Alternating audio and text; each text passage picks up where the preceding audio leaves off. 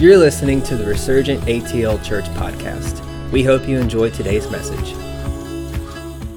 love it. I love it. You know, I wasn't sure what he was going to tell on me, so I got a little nervous. I don't think I've spoken since last Mother's Day. Many of you know I retired last May, and I have become a couch potato. and Chris keeps bugging me about when are you going to speak again? And I just kept saying, leave me alone, I'm retired. So, anyway, I told him I would speak Mother's Day. And I love it that um, a lot of the worship songs were around rain and, um, you know, um, just you know spirit coming and rain and over the dry seasons i guess that's what i was trying to say because what what i kind of wanted to stress today is our response to famine so I thought that was interesting. I was like, ah, God, you're confirming what I was supposed to do because I really wanted to do this like typical Mother's Day message and talk about a woman. And I thought, oh, I'm going to look, I'm going to study Ruth and I'm going to talk about Ruth. That's going to be a good Mother's Day message. And I was going to highlight how it's yet another beautiful story of how God redeems it all and always takes everything full circle. But as I began to read the book of Ruth, and as I started kind of looking at some other books about Ruth, God began talking to me about her father in law, Elimelech. And um, I just kind of began to wonder why is it that this family needed their inheritance restored to begin with? And then I started to question, you know, do I respond like Ruth? Do I trust God to redeem it all, even in impossible situations? Or are there times that I actually tend to respond more like Elimelech. Does anybody do that? You listen to a message on King David and you start to be aware that there are times that you respond like a Saul. Or maybe the prodigal son, and then you see, mm, sometimes I'm the older brother. You know, and I think that's kind of what God was doing with me here. And Chris was just encouraging me. He said, you know, just speak on what is feeding you right now. And so that's what I'm going to try to do today. But you know, there are so many stories in the Word of God that could have ended in um, tragedy, bitterness, death, but instead give us a picture of a God who seeks out what is lost and restores what was forsaken. Isn't that good? And I want to look at uh, Romans just real quickly. This is chapter 15, uh, verse 4. And it says, For whatever things were written before, the, uh, before are written for our learning, that we through the patience and comfort of scriptures might have hope. So I just want us to go out of here with our hope elevated this morning. And I think the beginning of the year, Chris preached a message about God was doing a new thing. And I knew we were moving into this new time. And if God is calling each and every one of us into a new time or a new place, or what could be considered a new place within our hearts, even, then the way we respond to that call is going to not only determine our character for our days here on the earth, but it's going to determine our very destiny. And I want you to keep that in mind as we look at Elimelech and his response to that calling to a new place in his heart. Okay, so we're going to look at the book of Ruth. And I'm just going to read chapter one because I think we need a backdrop and a reminder of the story of Ruth. Because maybe sometimes it's been a little while since we've read it. So I'm going to read it real quick. I'm just going to start with right from the very beginning. It says, In the days when the judges ruled, there was a famine in the land. And a man from Bethlehem in Judah, together with his wife and two sons, went to live for a while in the country of Moab. And the man's name was Elimelech, and his wife's name was Naomi, and the names of the two sons were Mahlon and Chilion. They were from Bethel, Judah, and they went to Moab to live there. Now, Elimelech, Naomi's husband, died, and she was left with her two sons. They married Moabite women. One was named Orpah, and the other was Ruth. And after they had lived there about 10 years, both Mahlon and Chilion also died and Naomi was left without her two sons and without her husband. When she heard in Moab that the Lord had come to the aid of the people by providing food for them, Naomi and her two daughter in laws prepared to return back to Bethlehem, right? And with her two daughters in law, she left this place where that they, they had been living, and they set out on the road to take them back to the land of Judah. Now, most of you know the story. This is where Ruth decided, you know what? I'm going to tell my two daughter in laws, go back to your original homeland and marry among your people, but I'm going to return home to Judah. And um, Orpah agreed and she returned to her people, but Ruth said no. She said, I'm going to go with you. And if you'll skip over to verse 16, she says, Where you go, I will go. Where you stay, I will stay. Your people will my, be my people, and my God, your God. Where you die, I will die, and there I will be buried. And then if you skip down to verse 19, you know that she did go with her mother in law. And it says the two women went on until they came to Bethlehem, but when they arrived, the whole town was stirred because of them. And the woman explained, exclaimed, Can this be Naomi? And she said, Don't call me Naomi because I left. Um, I went away full, but the Lord has brought me back empty. And then skip down to verse 22. It says Naomi returned from Moab, accompanied by Ruth, her daughter in law, arriving in Bethlehem as the barley harvest was beginning.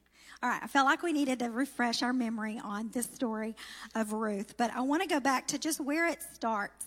It says, In the beginning, it says, now, in, now it came to pass in the days when the judges ruled, there was a great famine. And I want to start here because um, not only was this a time as if famine isn't bad enough, but this was a period in time that is marked by violence, it's marked by um, oppression, great bloodshed, and unbelievable lawlessness. And even if you go back one verse, um, the last verse of Judges right here, it says, In those days, Israel had no king, and everyone died or, or not everyone died. then let's go home. and everyone died. Let me say that again.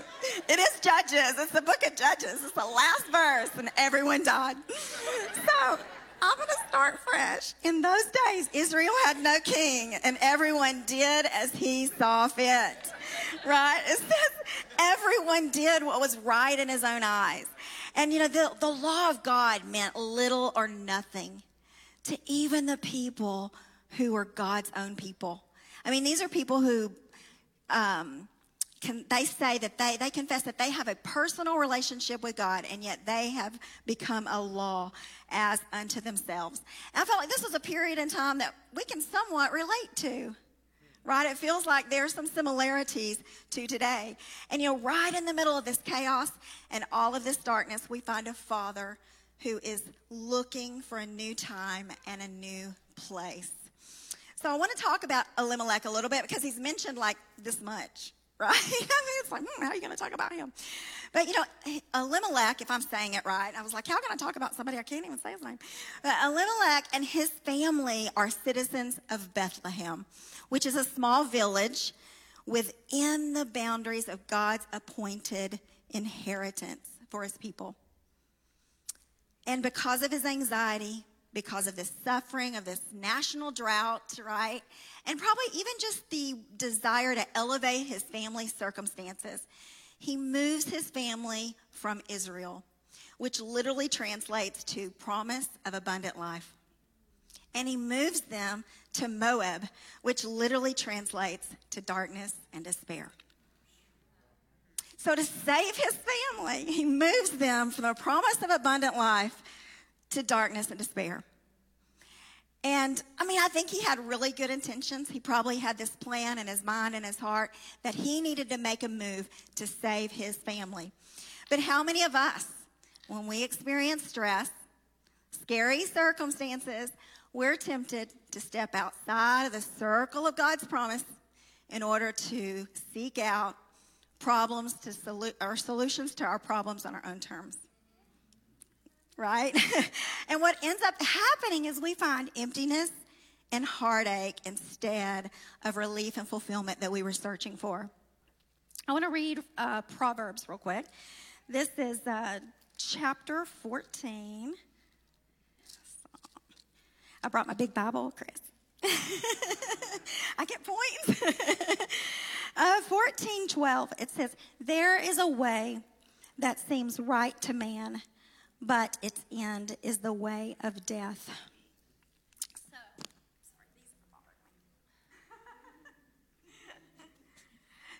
um, so um, I just want to reiterate that because of this famine, not only did he leave Bethlehem, which means house of bread, but he left the borders of Israel, which was the land of promise. He went looking for an answer, a new life outside the boundaries of God's provision, outside of the inheritance, and it ended in his death. Okay, this time people died. Okay, he ended it, it ended in his death, and it ended in the death of his two sons. And if it hadn't been the, for the fact that God redeems it all, it would have ended in his family losing their inheritance. And um, this, in these days, your inheritance was the worst thing that you could lose. And um, and this whole story of Ruth is about Ruth returning to the place of blessing and trusting God to provide a redeemer, to redeem it all. And most of you know the story. She goes back, she marries Moab, I mean Boaz, not Moab. She marries Boaz, and, and Boaz had to, um, culturally, he had to qualify as her redeemer. And um, he does qualify as a redeemer. He's able to marry her, and through this, he not only is able to provide for her financially, but he provides for her an heir, which in turn restores this lost inheritance. And then we know she becomes the grandmother of King David, right? Which is also the lineage of Jesus. Isn't that good? I love it. So I want to look at the way Elimelech responded to famine. How did he respond to needing a new place, a new time? And it was probably due to his lack of fulfillment. His lack or his, his fear of growing hungry or his concern for becoming empty. Does that sound good? so let me t- get a drink real quick. All right, thank y'all. So I want to say this because since I retired, the, the question of fulfillment has popped up a few times. I mean, I came off of this 30, 32 years of a successful, um, just re- rewarding is the word I'm looking for, rewarding career that kept me really busy, but also gave me a lot of fulfillment in my life. And don't get me wrong, I don't I don't miss it at all. It's all I looked forward to for like two years, you know. And um, also execution is like one of my top five strengths on that on the strength finder scale. And so I get a lot of fulfillment out of executing tasks you know, getting the job done, meeting a goal. And so I have always, I hear you talking about me over here. I'm sure I'm not always fun to be around because I want to get the job done. So anyway, but I have to make sure always that that fulfillment for me is coming from being who I am and not from doing what it is that I do. And also, you know, I'm an an empty nester now. My, my kids are grown. Um, Cody has a family of his own. My younger son, Tristan, flies all over the country for work. And so I just don't see them all the time. And, you know, have, and, and oh, and I've had to learn to go from hero to zero and just like that. And any moms give me an amen. Really, I'm just kind of poking them. I'm just kind of being mean. They're not really like that. I'm just taking advantage of being up, up here. But you know, I don't, having kids at home give you a lot of fulfillment, or it can give you a lot of fulfillment. And I don't want to move outside of God's plan for my life, searching for the wrong kind of fulfillment. So today I thought I'd talk to us about living a fulfilled life. And I did a few little slides to kind of keep me on track. But you can say calling, call this living a fulfilled life or living fulfilled. So, a fulfilled life. And it starts out so easy and so basic, but we cannot skip over the obvious, which is to remember who you are. Right? I mean, we talk about identity ad nauseum in this culture, right? and it is the first subject broached in every ministry school. It is the our number one core value here. I mean, we never can stress enough the importance of living proper identity. And I want to look back at Elimelech again because his name means the Lord is my king. Yet his life became a contradiction to his name. I mean, I don't want to live my life in contradiction to my name. Now, my name, Terry, means harvester, which honestly I never liked. I'm like, harvester. and God had to really talk to me about the meaning of my name. And I don't want to live contradictory to that meaning, but more important, I don't want to live in contradiction to who He says I am, who He calls me to be, which is, is that me? It, which is, right, a daughter. He calls me daughter. I'm a daughter of the king. So you're a son, you're a daughter of the king because God's not just a good God, He's not just a good father, He's the king. And um, have you ever thought about the royal family, and or even just any king? But you know, I kind of follow the royal family. I find them a little interesting. But um, think about a, a child who's born to a king. He just sees his kingly father as dad right? They probably do really normal father son activities. They probably play baseball out in the courtyard. They probably play hide and seek, right? He just sees him as dad. But one day, as he grows and becomes more mature, he has a revelation that, wait, my dad's the king. And as he has that revelation, his perspective switches and he has a new perspective of who his dad is. But then as he grows and he matures, he has another revelation of, oh, wait, if my dad's the king, what does that say about who I am? What does that say about me? And his perspective switches again about who he is. And, um, what is, oh, if the king has all this land, right? He has territories, and what does he give to his children? He gives them his kingdom right? And last week, Dub said this about king, about the definition of kingdom, which that was a good message last week on the redemption of family. So good. But he brought this to our attention about the kingdom. He said the kingdom is an extension of both the heart and authority of God from the unseen realm through you. So we have to capture the ways of the kingdom and then we have to implement them into um, society through dominion.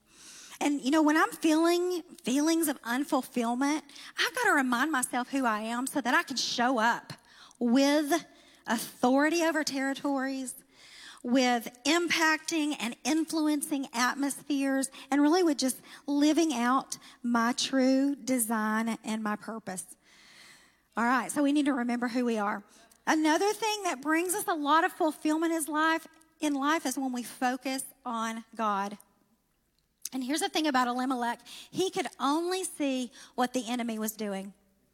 He wasn't looking at what God was doing, what God had promised, or even what God was capable of doing. And he could only see the famine.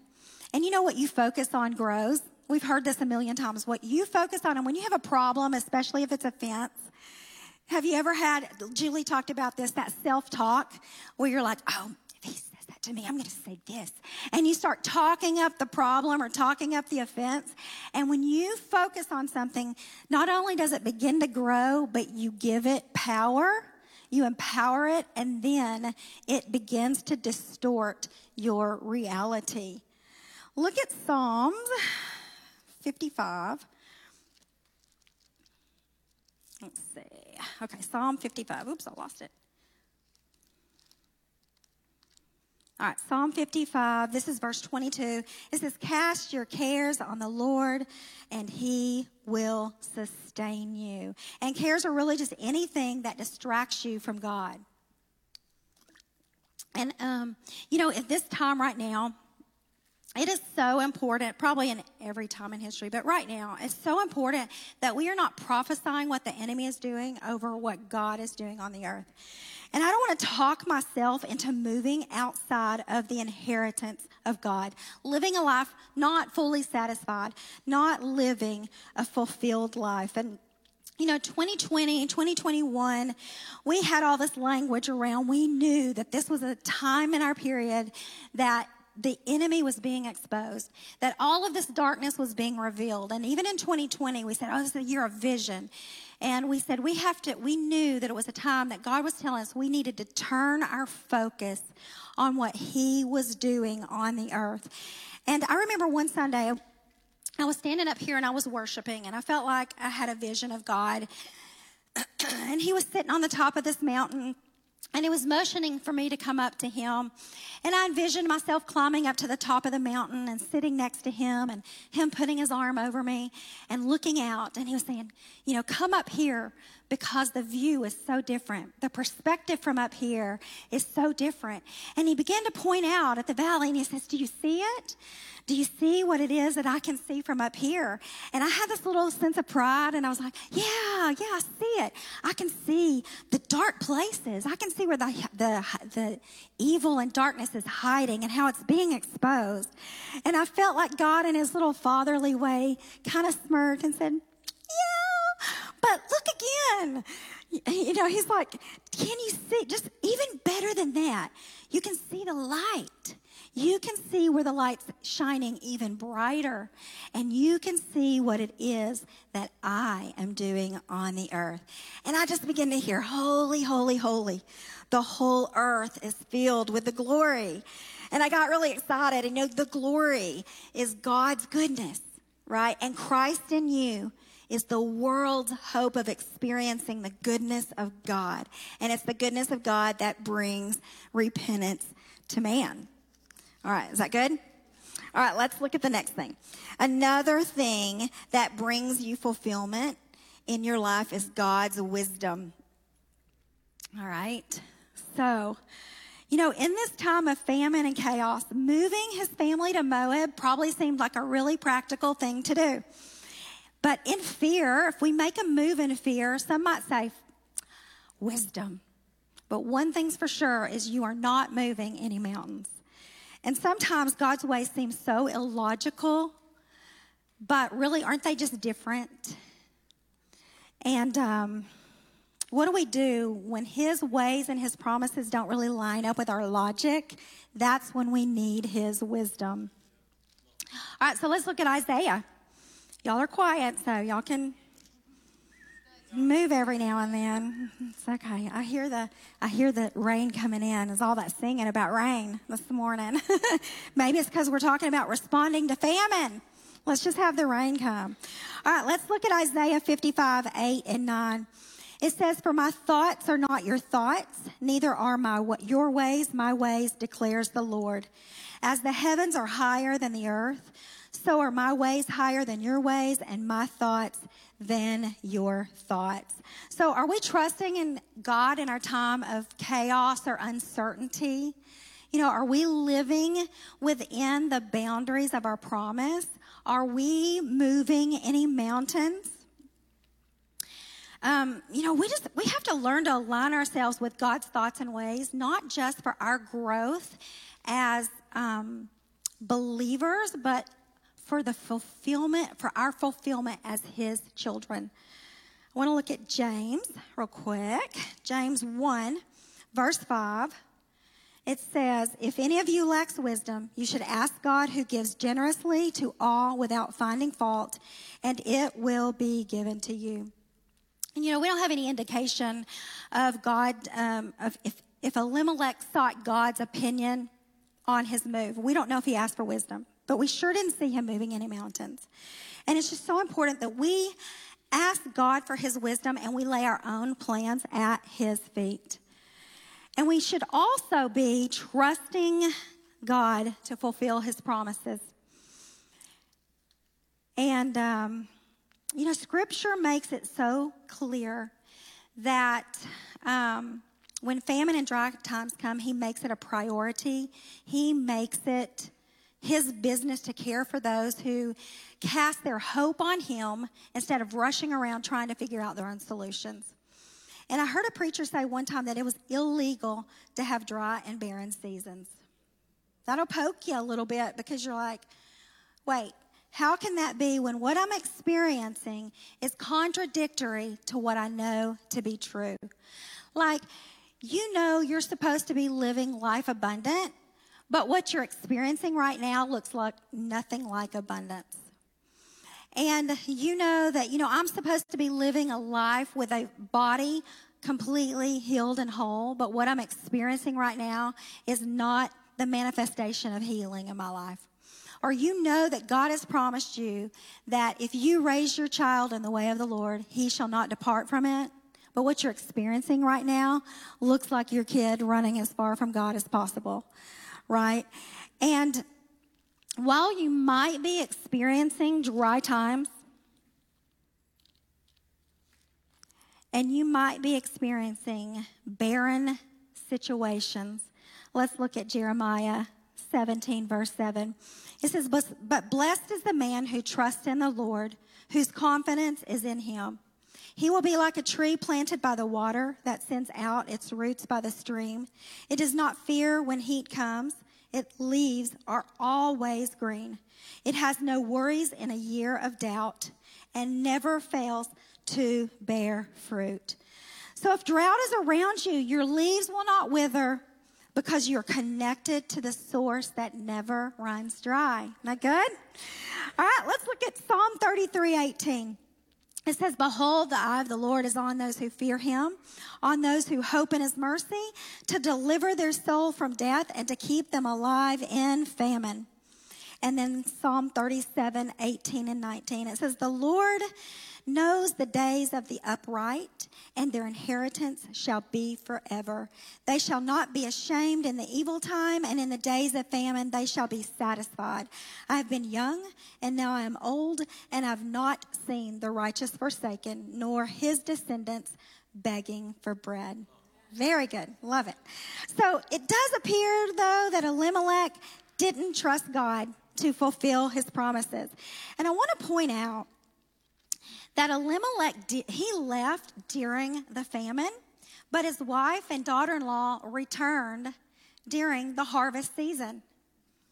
So we know the harvest was coming, right? And so, but look at all the death that this family experienced because they, li- they were living outside the bounds of the promised land.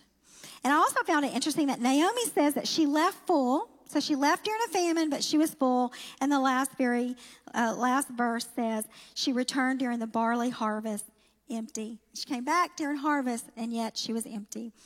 So I think it's clear God would have taken care of Elimelech and his family if they had stayed in, in Israel because we know that God always fulfills his promises. All right, are you okay? All right, we're almost there.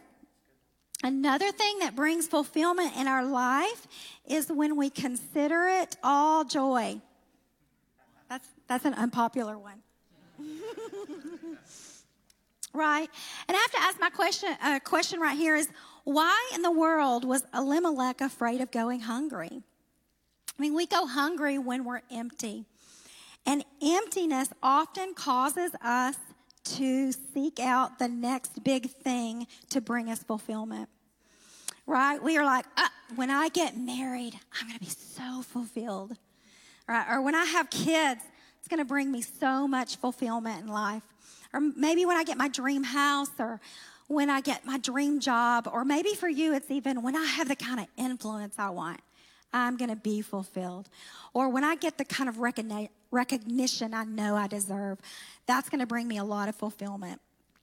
And um, so it's emptiness that causes us to search for change. I want to look at uh, Psalms 3 48. Most of you know it by heart. It's, oh, taste and see that the Lord is good. You know, maybe it's in those dry times that God wants to revitalize our taste for Him where He's revitalizing our taste for His presence and revitalizing our taste for our ability to trust in Him and really weaning us off of being tempted or even dabbling in darkness and sin. And what does God say about facing trials and, and temptations? Uh, this is James 1 and 2. It says, Consider it pure joy, my brothers, whenever you face trials of many kinds, because you know that the testing of your faith develops perseverance. And you know, I, I don't want to be tested on this necessarily, but it looks like when troubles come, we should be going, woohoo! I get to walk by faith and overcome one more time, right? So, you know, I was listening to this uh, message on uh, that Bill Johnson was speaking on his times of trouble, and he said he was asking God about it, and he said God spoke to him and said, "I want you to honor me by trusting in me in your day of trouble. And Bill said, You know what? He said, I do not want to misuse my moment. He said, and instead, I'm going to declare the greatness of God as much as it might be in conflict to my fears, my ambitions, my disappointments. I'm going to give it all to the sovereignty of God, and I am going to declare his goodness. And the darker the cloud, the more exuberant my praise. And I really took that to heart. And, you know, there's some keys that we can live by here that the key to mental health is to give thanks in every situation. And the key to emotional health is rejoicing always. And the key to heart health is to pray without ceasing. So I think Elimelech missed his moment to consider it all joy. So let's consider it all joy. Um, another thing that brings us fulfillment is to let your sh- light shine. And this one really goes hand in hand with that one. You know, Israel was experiencing darkness, and that feels like today. We're experiencing a lot of darkness, but we cannot forget that we are the light. You know, He's called us to be the people of light, the children of the day in First Thessalonians. And um, I'm going to read from Matthew real quick. Let's see. Matthew. All right, Matthew 5. 14 and 16 says, You are the light of the world, a city that's set on a hill that cannot be hidden. And you know, God knew the pressures that we were going to face living in a dark time in what we might even call this perverse generation, right? But if He's going to give us a mandate, if He's going to require us to shine as a light unto the world. He's going to give us the resources that we need in order to do it right. And that resource is His joy. His joy brings us perfect fulfillment. And, you know, Jesus is our joy. John 15, 11 says, I have told you this so that my joy in you will make your joy complete. So I'm singing my Bible verses. Matthew, Mark, John, Acts, Romans. to know which one did you see me? Uh, Matthew, Mark, Romans. Romans 15, 13 says, the may the God of hope fill you with all joy and peace as you trust in him so that you may overflow with hope by the power of the Holy Spirit.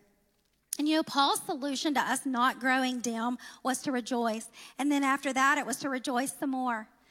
I think of that song, Rejoice in the Lord always. And y'all remember it? Again, I say rejoice. And it was like the first time we ever got to raise our hands in church because it was orchestrated. Rejoice, rejoice. Again, I say rejoice, rejoice. Do you remember?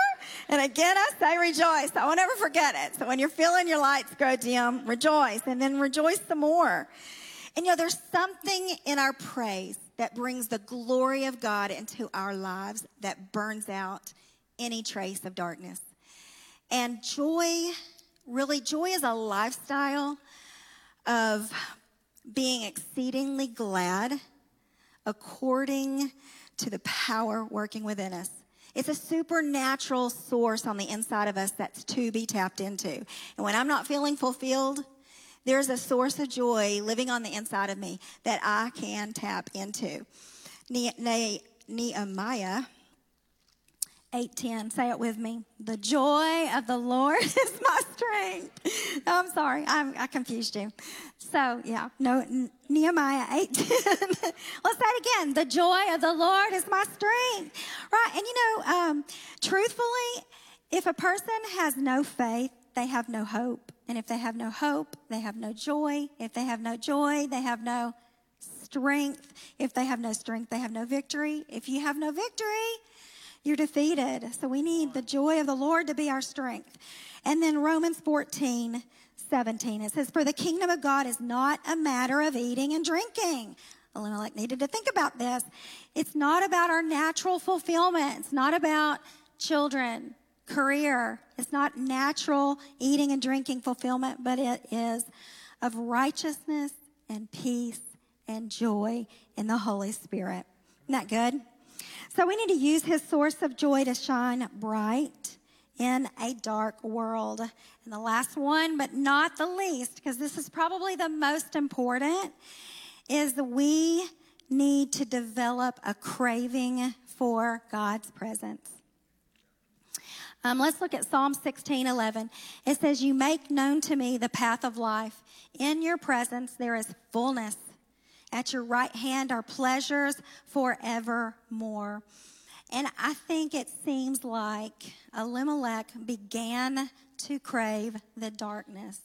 Because both of these lands were dark. Israel was experiencing darkness. It was only experiencing darkness, but Moab was literally darkness and despair. And did you know that we can be surrounded by darkness and it can cause us to begin to have an appetite for shadows? And even though we are to be, um, that even though we belong to the light, we can succumb to our light being dim or being smothered or jaded in this society of darkness. Um, because, and this is a phrase I kind of live by, is that we crave what we feed.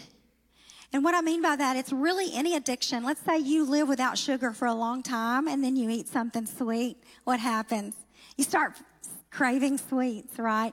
Because you fed it. You begin to crave what you feed. And I'll never, I'll remember the first time I ever ran a marathon.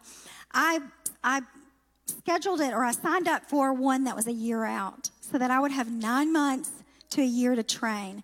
And I bought a book to kind of tell me, you know, how to increase my mileage. And you, you start out with like one mile, and then you might do two, and then maybe a mile and a half, and you taper up and down and you increase your mileage. And so I was all excited about this marathon. And then I went out and I began to run every day, just a mile, just a mile and a half, just two miles. And I began to think, oh my God, what have I done? Why did I sign up for 26.2 miles? I can't even finish two without dying. I'm never going to make it. And I dreaded it every day. It was just drag myself out of bed. I just, I, I just hated it. I couldn't stand it. But you know, the more that I persevered and I kept to the plan and I was faithful to it and I began to increase my mileage, it got a little easier. I got better at it. I, I began to enjoy it. I began to look forward to it. And believe it or not, eventually I began to crave running because we crave what we feed. And I want to pose the question are we craving his presence? You know, are we allowing, are we spending so much time in his presence that we just can't get enough? That it's all we're ever longing for? And Elimelech, he was a man who allowed his life to, to uh, be dominated by doubt in an atmosphere of discouragement. And sometimes that's what we do as Christians, just like he did. We begin to hunger for foods that are outside of the country rather than being satisfied with his presence or being satisfied within his promise. And you know, we fail to recognize why we're empty to begin with, and we think it's our problems, but it's not. It's literally a failure to enjoy God's presence. So, you know, when we, ne- when we neglect God's presence, we begin to tolerate unconfessed sins in our life. And that's what quenches and quelches the Holy Spirit within us. And that's when we begin to feel empty we begin to feel sad. We experience this void and we just, we stray over the boundaries. We wander outside of our inheritance. So I would just question, you know, we're living in this time, I guess is what I want to say. Let's see. Where, you know, right now it seems like there is a taste for darkness being cultivated in our society. And um, rather than a taste for God's presence, and to, it's to such a degree, people are even rewriting scripture. Have you noticed? Rewriting scripture to line up with their own narrative, or even rewriting scripture to, um, to you know, to line up with my own personal truth, right? Rather than the truth. I mean, we know Jesus is the, the truth. He said, "I'm the way." the truth, and the life, and no man comes to the Father but by me. Jesus brings us perfect fulfillment. So, really, just to kind of conclude the story of Elimelech, I think that trying to provide for himself and searching for fulfillment, Elimelech missed the provision of God and he missed perfect fulfillment in his life. And God does have a new place, He has a new time for each and every one of us. And He's called us to life. He's called us to life fulfilled, but it is within His specific boundaries, within His promised land. And I want to leave you with a quote by Corrie ten Boom. She says, Never be afraid to trust an unknown future to a known God. Love that. So let's trust God for our provision and for fulfillment in our lives. Amen.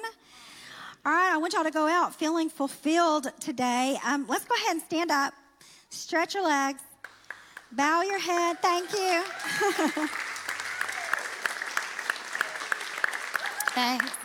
Let's just take a moment. I know y'all want to get to Mother's Day lunch, but let's just take a moment soak it all in because I felt like it was a lot. God's been talking to me. I've been asking God questions.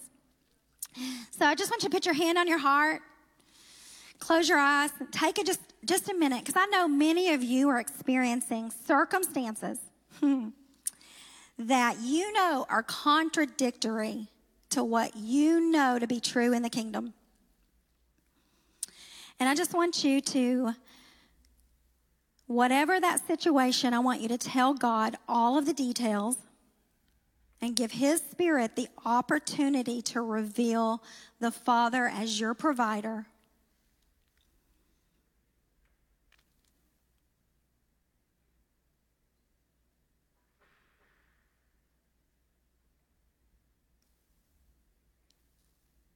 And Father, we just thank you that you give us very specific directions that you're a good shepherd and you lead us to good pastures. Thank you that you give us opportunities filled with life. And um, we just thank you that you're our provider that knows how to restore and to redeem it all and to take everything full circle. And that as we get to know you, as we begin to crave for your presence more and more, and we get to know you in our place of need, that you're going to develop that faith in us that is so rooted and grounded that when dark times come, when famine comes, we are never shaken, but we're going to move mountains and give it all to you and to your glory. Um, yeah, we just thank you for it. All right, what I want to do real quickly before we leave out of here you know, in the midst of opposition, our language always exposes our belief system, doesn't it? so I want our message of kingdom to come from me whenever I'm facing resistance. So I want to leave out of here with some declarations this morning. Is that okay? So don't leave me hanging. Shout them out. You know I love declarations. And let's read these together. I'm going to look at here just in case mine are different. One here. All right, you ready? One, two, three. I declare a total restoration for all the years that feel like they were not fruitful or when I made bad choices. As I turn to you, provider, I ask you to restore my life and time as I thank you. I can't listen to you. It's bothering me. it's running me off my rhythm. I'm teasing. I'm teasing. Let's do it together. Let's do it together. Next one. All right, is this the next one? I declare that for every part of my destiny, there is a provision. There are actual resources for everything I am called to, and I release them now in the name of Jesus. I release finances, properties, skill, talent, social capital, contractors, coaches, contracts, permits, anything that is needed for what I am called to. Let it come forth in its time. Amen. I release, I declare that I am fully and wonderfully made by a provider who is my Father, and that He has a perfect plan of provision so that everything He put inside of me can find its full expression and release in its time in it ah, and in eternity with Him. Sorry. Is that the last one? Last one. I proclaim that I also am a provider and that my life will release great resources to the world around me. Amen. All right, so I want to invite the prayer team up because if anyone needs prayer, I don't want you to leave out of here without being prayed for. Um, next week, we're going to have some prophetic ministries, so come back and bring some friends. And ladies, don't forget to pick up a journal on your way out, and everyone have a happy Mother's Day.